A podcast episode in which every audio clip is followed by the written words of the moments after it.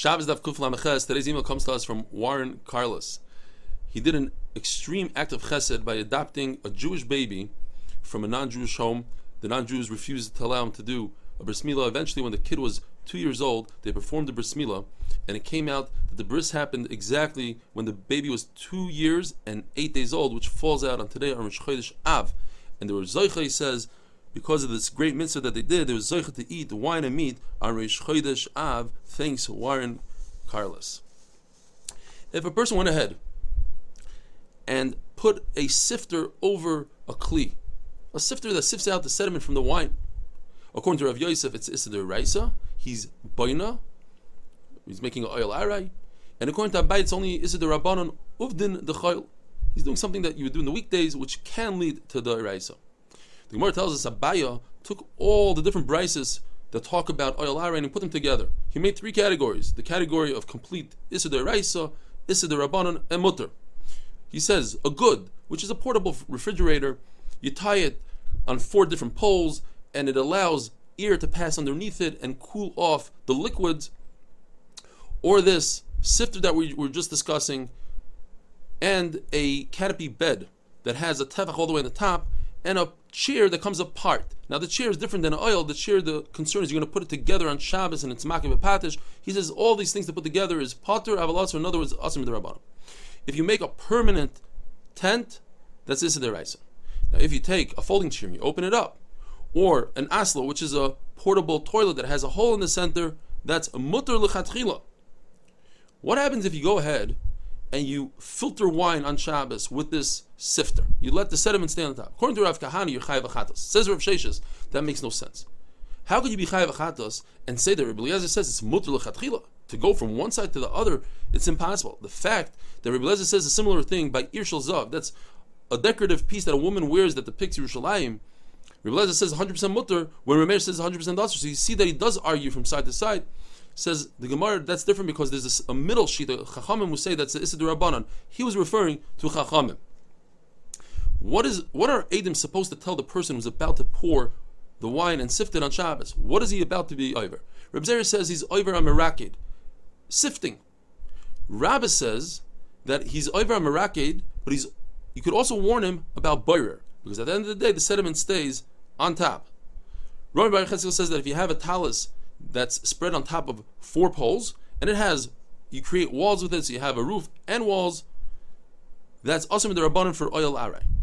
He also says that if you have a bed, that you have, as you see in red, a string, a rope they could grab and pull the oil on. That's mutter lechatchila. It's meant to be opened and closed. And you see, Rav was matter that, and this is what they did in Rav Huna's house. They took it apart. It's fine. Rav says there's a type of bed called karminoi that comes apart, similar to the chair that we discussed. Since it comes apart, you can't put it back together on Shabbos. That's makim patish. Our bed that's up against the wall, and you put it down at night. So you're creating oil when you put it down. Mutter lechatchila. A canopy that has a tefach on its roof, that's also to put together. Reb says you're allowed to hang a curtain on Shabbos. The whole Isser of oil is to make a rooftop, not a wall. Places points out a wall that's a matter or something, like to be matter of sukkah, that would be also.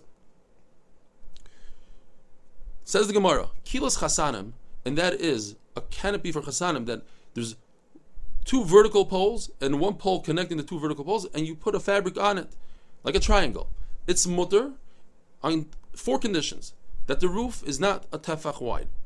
And second condition, as you go down, within three tefachim from the top, it can't be a tefach either because that's love. You go all the way down to the bottom. Each side, since this Mandarma holds that this vertical wall is actually on a slant and therefore it's considered a horizontal roof, it cannot have a tefach from the end to the center pole. In other words, we're dealing with a very narrow bed that's only two tefachim wide. Who uses such a bed? Says Rashi, for decorative purposes. Other places, Rashi says, you take a bunch of these together, let's say four or five of them, now you have eight, ten tefachim, now it's a normal bed. And finally, the fourth t'nai is that the fabric, when it comes down, it shouldn't go below the bed one tefach. A bed, uh, a hat, a black felt hat, let's say. Says Gemara, you have to put it on really taut so that it doesn't fly off by the wind, because if you put it on loosely, it could blow off and you'll go get it on Shabbos, and that's a problem. Rabbi Bar asked Rav Huna to tell him three halachas that he heard over from Rav. Two in Shabbos and one in Agata. So he said, Rav said when it comes to good, to this portable refrigerator that you hang taut, if one person does it, it's usher. Because he's going to make it taut, and that's usher. Two people, they know how to get around and not making it taut. Says Abaye. When it comes to kilos chasanim, even if 10 people make it, one guy is going to pull here and there, and it's going to be taut, and that's usher. The second halacha Rav said is when it comes to an oven that has four legs, Tanna Kamma says if one leg is missing, the oven remains an oven, and therefore it's muktzah, but you're allowed to move muktzah l'tzarech mekaymai. Rav says no. Even one leg missing is usher to touch because you might put it in properly. And in Agadata, Gadata, Rav says, Asida Torah mi Yisrael, eventually Torah is going to be forgotten, Rahman from Klal Yisrael, talking about Golos and Tisha B'Av.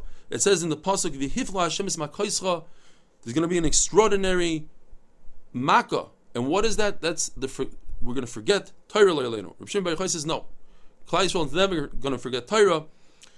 What's going to happen is they're not going to have a Mishnah Brura. It's not going to be clear. There's always going to be Machlokes. When Klal Yisrael went into Kerem B'Yavneh, they they learned the pasuk Loy Rav Balachem V'Loitzam Elamayim. Klal Yisrael is not going to be hungry and thirsty for bread and water. Rather, they're going to be thirsty to Shmoy, Devar Hashem, to hear Hashem. Now it says in the pasuk. Yishoy to do levakish Devar Hashem. Klal Yisrael is going to forget halachas. They're going to forget the kates when Mashiach is coming, and they're going to they're not going to have nevu anymore. And a woman is going to go into the bismerish. She's going to ask a shaila in tuma, and nobody's going to know what's the shaila. She's going to say this loaf of bread that was in an oven that had a sheretz hanging in the ear space. Is this loaf of bread a rishon letuma or a sheni letuma? And the question is going to be, do we consider the entire ear space of the oven as av hatuma and anything in that ear space becomes a rishon? When it's a brisa that tells us no, the oven becomes a rishon and in return makes the bread a sheni. Because if all the ear space was a rishon, in other words, can make a rishon, then it should also make a kli, another kli, a rishon, and it doesn't. But obviously they knew the Hilchas Tuma, anything that was a Mefurish Mishnah, they knew. Have a wonderful day.